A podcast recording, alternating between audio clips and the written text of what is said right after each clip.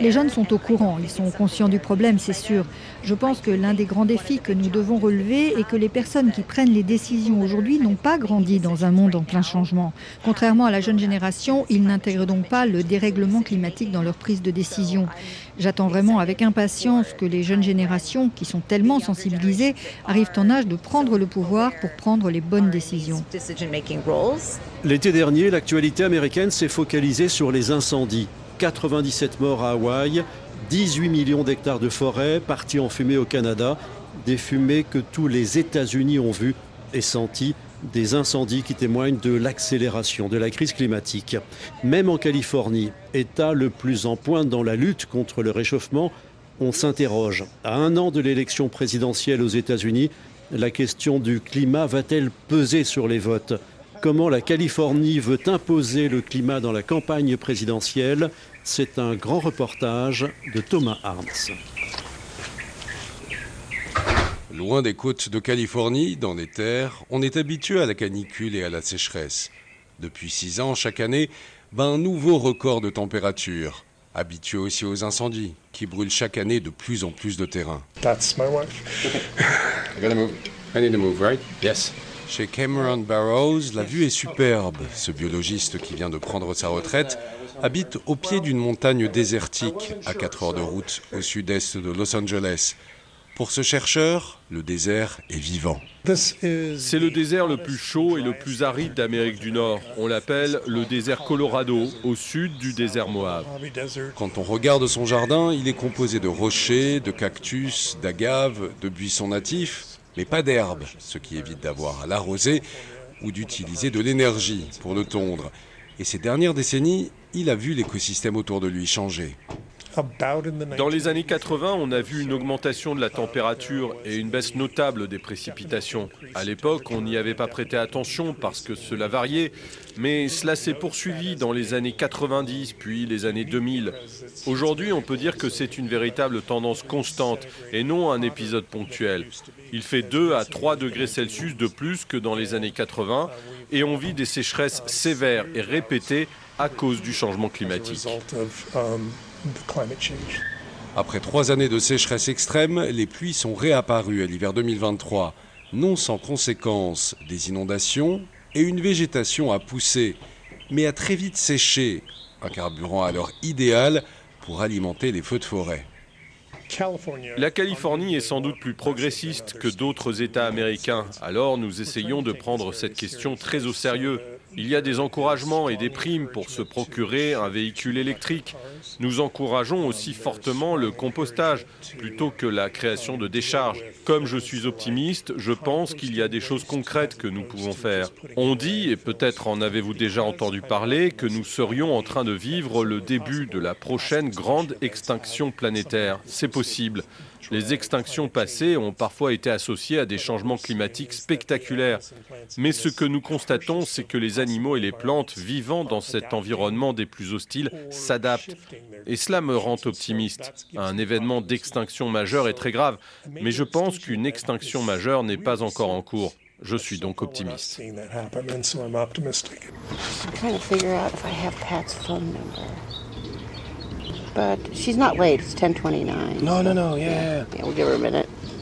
Mais l'impact est pour autant très réel. À une heure de route au nord, à l'entrée du parc national de Joshua Tree, Pat Flanagan regarde la végétation. L'un des principaux changements liés au dérèglement climatique est que les nuits ne sont plus aussi fraîches qu'avant.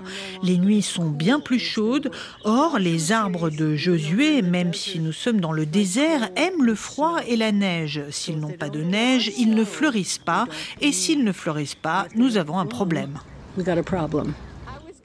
Pat Flanagan est biologiste. Elle dirige l'association de conservation du bassin de Morongo, une région désertique du sud-est californien.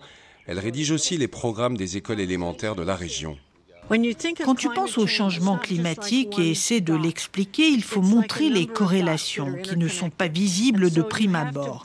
Quand on parle de désert et du fait qu'il contient 10% de la capture carbone de l'État, c'est énorme. Cela veut dire que quand un arbre brûle ici, tout ne part pas en fumée, mais le carbone est absorbé par le sol. Or, dans leur combat contre les émissions de carbone et pour la capture du carbone, les autorités californiennes investissent beaucoup dans l'énergie solaire, ce qui, pour Pat Flanagan, est, en théorie, une bonne idée. Les services publics ont mis le paquet sur l'énergie solaire. Des milliers d'hectares sont utilisés et les câbles courent partout jusqu'au point d'utilisation. Mais c'est un gros problème. Quand ils s'en prennent au désert, un désert encore vierge, ils éliminent sa capacité de stocker le carbone et enlèvent ce qui se trouve déjà dans le sol. Or, les déserts californiens contiennent 10% du carbone capturé dans le sous-sol de l'État. Pour qu'il le reste, il faut laisser le sol tranquille. Et si nous grattons le désert, non seulement nous empêchons les plantes de réaliser la photosynthèse et de séquestrer le carbone, mais nous stoppons également le processus pendant probablement 3000 ans. On perd donc plus qu'on obtient. On essaie de faire comprendre cela aux autorités de l'État californien et à l'administration fédérale.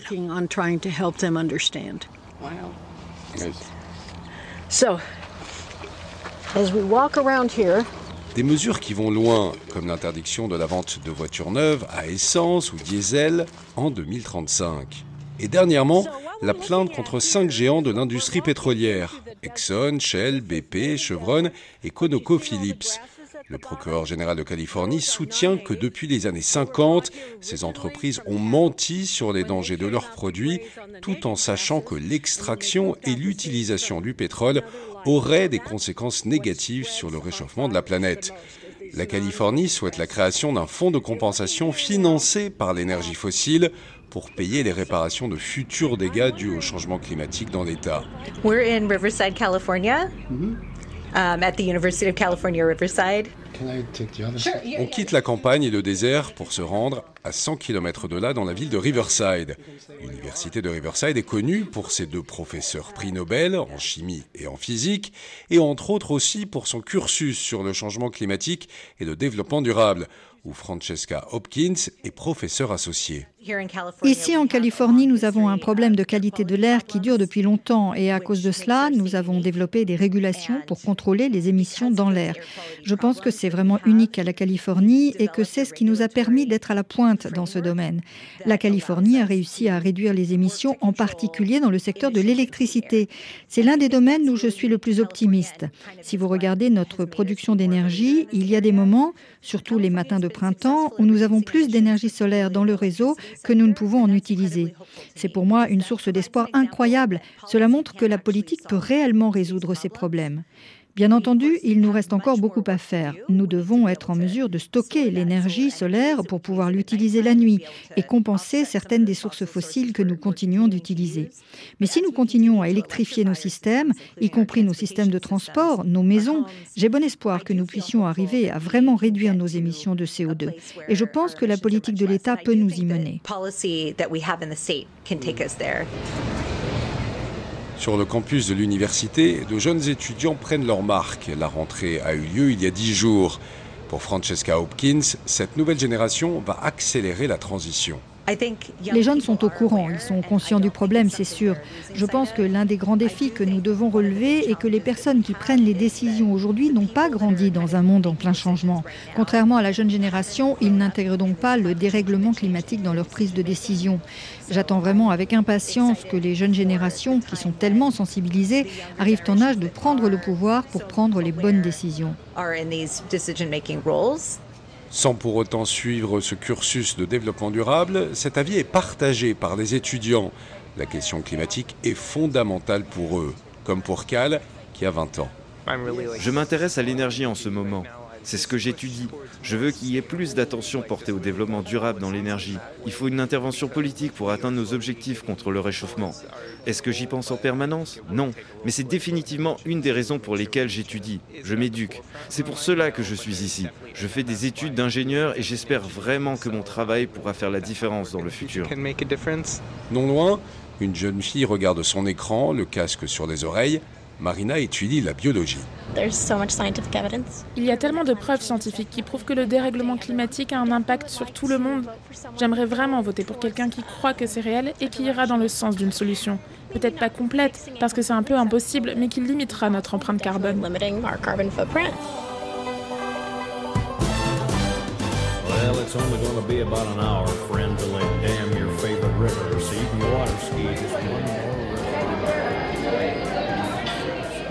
Car la question du changement climatique est inextricablement liée à la politique. Et dans cet État, à majorité démocrate, le climat fait bien partie des préoccupations des électeurs. Joanne Bolen fait partie de Field Team 6, une organisation qui enregistre les citoyens sur les listes électorales. Nous, nous sommes concentrés sur les jeunes, car vous savez, ce sont eux qui resteront dans ce monde. Oui, c'est un énorme problème, énorme. Ils sont préoccupés par les prêts étudiants, des prêts dont ils essaient de se débarrasser. Mais vous savez, si le monde brûle, rien d'autre n'a d'importance. Alors oui, c'est leur priorité. Même constat auprès du mouvement Sunrise, une organisation composée principalement de jeunes qui réclament que Joe Biden déclare l'état d'urgence climatique et mette en place un programme radical de lutte contre le réchauffement de la planète. Bobby Joe Chavaria est la représentante du mouvement Sunrise dans la région du comté de Riverside et du désert de Morave, une région que les jeunes appellent l'Empire intérieur, l'Inland Empire. Notre vallée est encastrée et donc le gaz y reste. Notre température est plus élevée, la qualité de l'air est mauvaise, nous avons de nombreuses maladies pulmonaires et des taux élevés d'asthme, mais pourtant nos responsables locaux font comme s'il n'y avait pas de crise climatique. Nos élus ignorent la crise climatique et multiplient les projets de construction ils bétonnent tout, abattent des arbres, notre vallée devient un four. Et ça ne fait qu'empirer. Nous manquons de temps. J'ai d'ailleurs un minuteur sur mon téléphone jusqu'à la journée de la Terre, Earth Day 2030, qui est la date limite que le GIEC nous a fixée pour réduire de moitié nos émissions de carbone. Mais nous pouvons faire tellement plus. À New York, par exemple, on a interdit le gaz naturel. Nous ne facturons pas de frais d'extraction pour le pétrole, ce qui est pourtant le cas partout ailleurs dans le monde. Nous devons donc demander des comptes aux grandes compagnies pétrolières. Mais il faut pour cela la volonté politique des élus. Je sais que le gouverneur s'efforce de créer cette volonté. Ce mouvement progressiste, avec bon nombre de jeunes militants, est très actif en ligne, très politisé, mais certains sont trop jeunes pour pouvoir aller voter. Pour autant, pour Bobby Joe, il n'y a pas 36 000 choix. Je pense que le Parti démocrate est le mieux à même de s'attaquer sérieusement à cette question qui est si importante pour les jeunes. Le problème du Parti vert, c'est le système des deux partis dans ce pays. Si vous n'êtes pas dans l'un de ces deux partis, vous êtes mis à l'écart et vous ne pouvez pas vraiment avoir de poids politique. Nous avons quelques poches dans des villes, même ici en Californie, où une troisième force a réussi à gagner du terrain, mais dans l'ensemble, le Parti démocrate est le seul à se battre sur cette question. Et c'est à nous, aux jeunes et aux parents qui se sentent concernés, de pousser le parti à faire ce qu'il faut.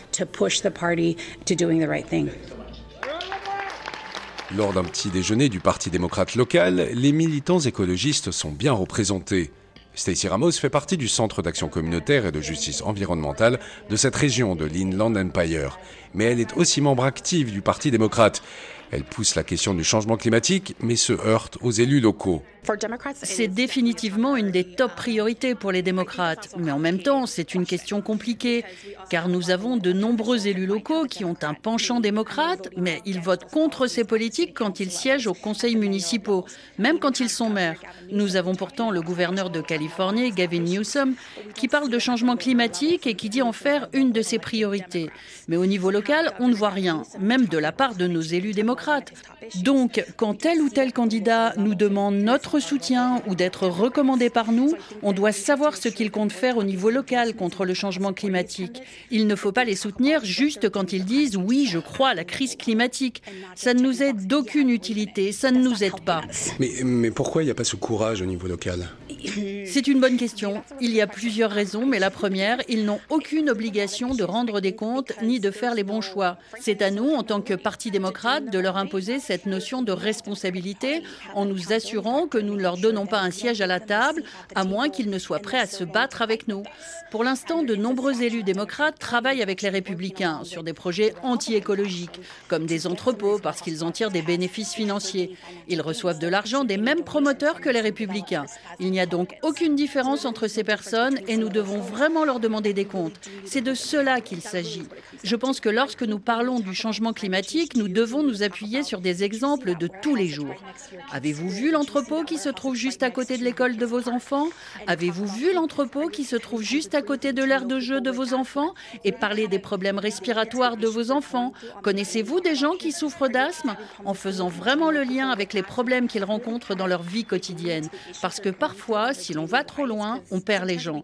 Mais c'est en parlant de la façon dont cela affecte leur vie quotidienne que l'on gagne leur attention. Vous ne pensez pas que euh, les électeurs oublient tout simplement et votent en fonction du dernier événement qui a lieu avant une élection C'est tout à fait vrai. Je pense qu'une partie de l'électorat est amnésique.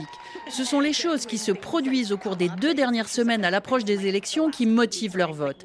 Ils ne pensent plus vraiment à ce qui s'est passé quelques mois avant. Mais je pense que l'accès aux médias sociaux comme TikTok, où les gens peuvent partager des vidéos et les choses qui se passent dans leur ville en un instant, ces vidéos sont vues des centaines de milliers de fois. Je pense qu'il s'agit d'un véritable réveil. Ils sont sur les réseaux. On les voit prêter attention à ce qui se passe. Je pense donc que si la tendance se maintient, et d'après ce que nous voyons dans les petites élections et les élections spéciales, nous aurons d'assez bons résultats en 2024.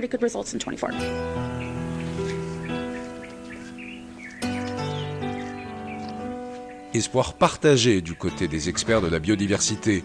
Retournons dans le désert où habite Cameron Barrows. Il se souvient qu'il y a plusieurs décennies, le Parti républicain défendait la préservation de l'environnement. Il y a 20 ans, les républicains soutenaient la protection de l'environnement. Richard Nixon a signé la loi sur les espèces menacées d'extinction, la loi sur la propreté de l'eau et la loi sur la propreté de l'air. Et c'est tout ce qui fait des États-Unis un leader mondial en matière de protection de l'environnement.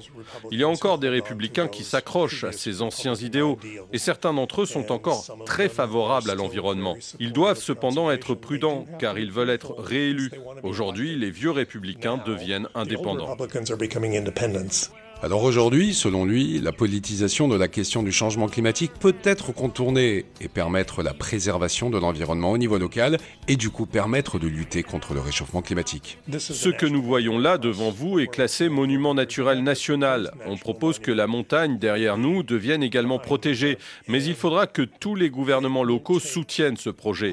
Et dans chacun de ces gouvernements locaux, il y a des représentants républicains.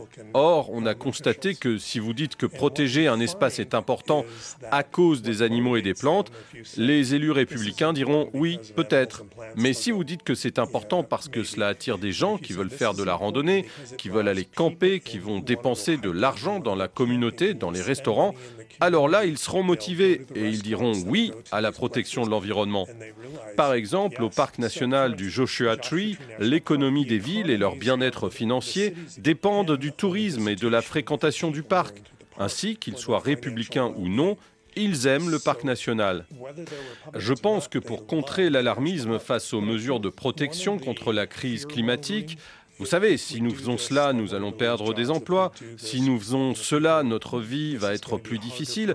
Eh bien, si vous avez un État comme la Californie ou un autre État qui peut vous montrer qu'en allant dans cette direction, il ne perd pas d'emplois, mais qu'il en gagne, qu'en suivant cette direction, la qualité de vie des résidents est aussi améliorée, alors les habitants d'autres États et d'autres pays peuvent se dire, si la Californie peut le faire, pourquoi pas d'autres? Nous aussi, on peut y arriver.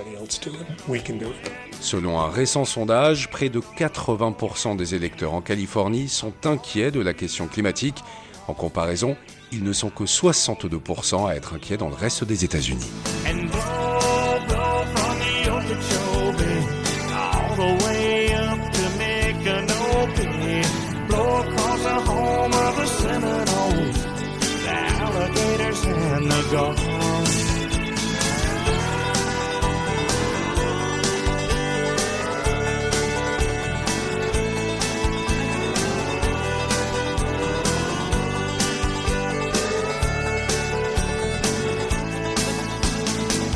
Comment la Californie veut imposer le climat dans la campagne présidentielle? Un grand reportage de Thomas Arms, réalisation Guillaume Buffet.